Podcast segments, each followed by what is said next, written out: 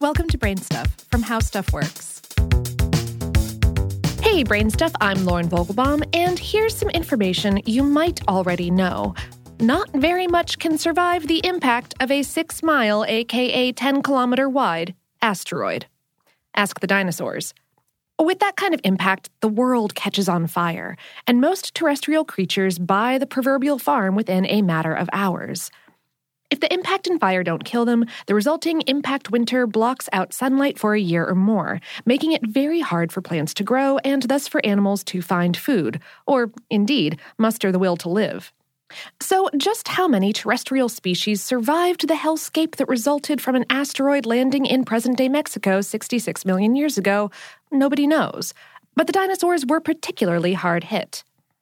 But a report published in a May 2018 issue of the journal Current Biology suggests that though the non avian dinos were obliterated, a handful of small feathered dinosaurs survived, and that these feathered creatures were the ancestors of modern birds. Of course, this isn't a new idea that modern birds evolved from the dinosaurs that survived the last major asteroid ordeal.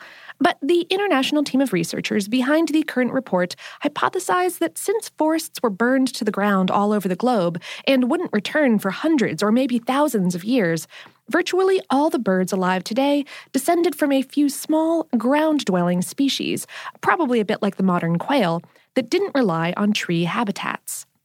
Lead author Daniel Field of the Milner Center for Evolution at the University of Bath said in a press release We drew on a variety of approaches to stitch this story together. We concluded that the devastation of forests in the aftermath of the asteroid impact explains why tree dwelling birds failed to survive across this extinction event. The ancestors of modern tree dwelling birds did not move into the trees until forests had recovered from the extinction causing asteroid. The research team analyzed pollen grains in the plant fossil record to figure out just how many forests survived the asteroid's impact and confirmed that the number is pretty close to zero. Pooling what's currently known about modern bird evolution, they were able to model a basic bird family tree going back to the birds that survived this cataclysm.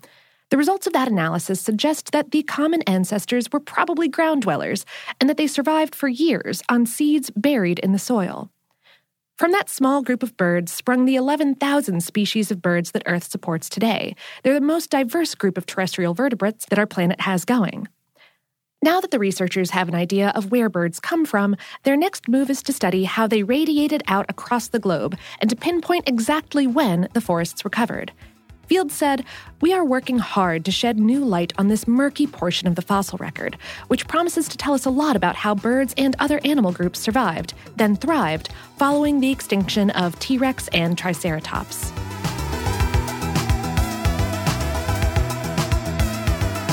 Today's episode was written by Jesslyn Shields and produced by Tyler Klang.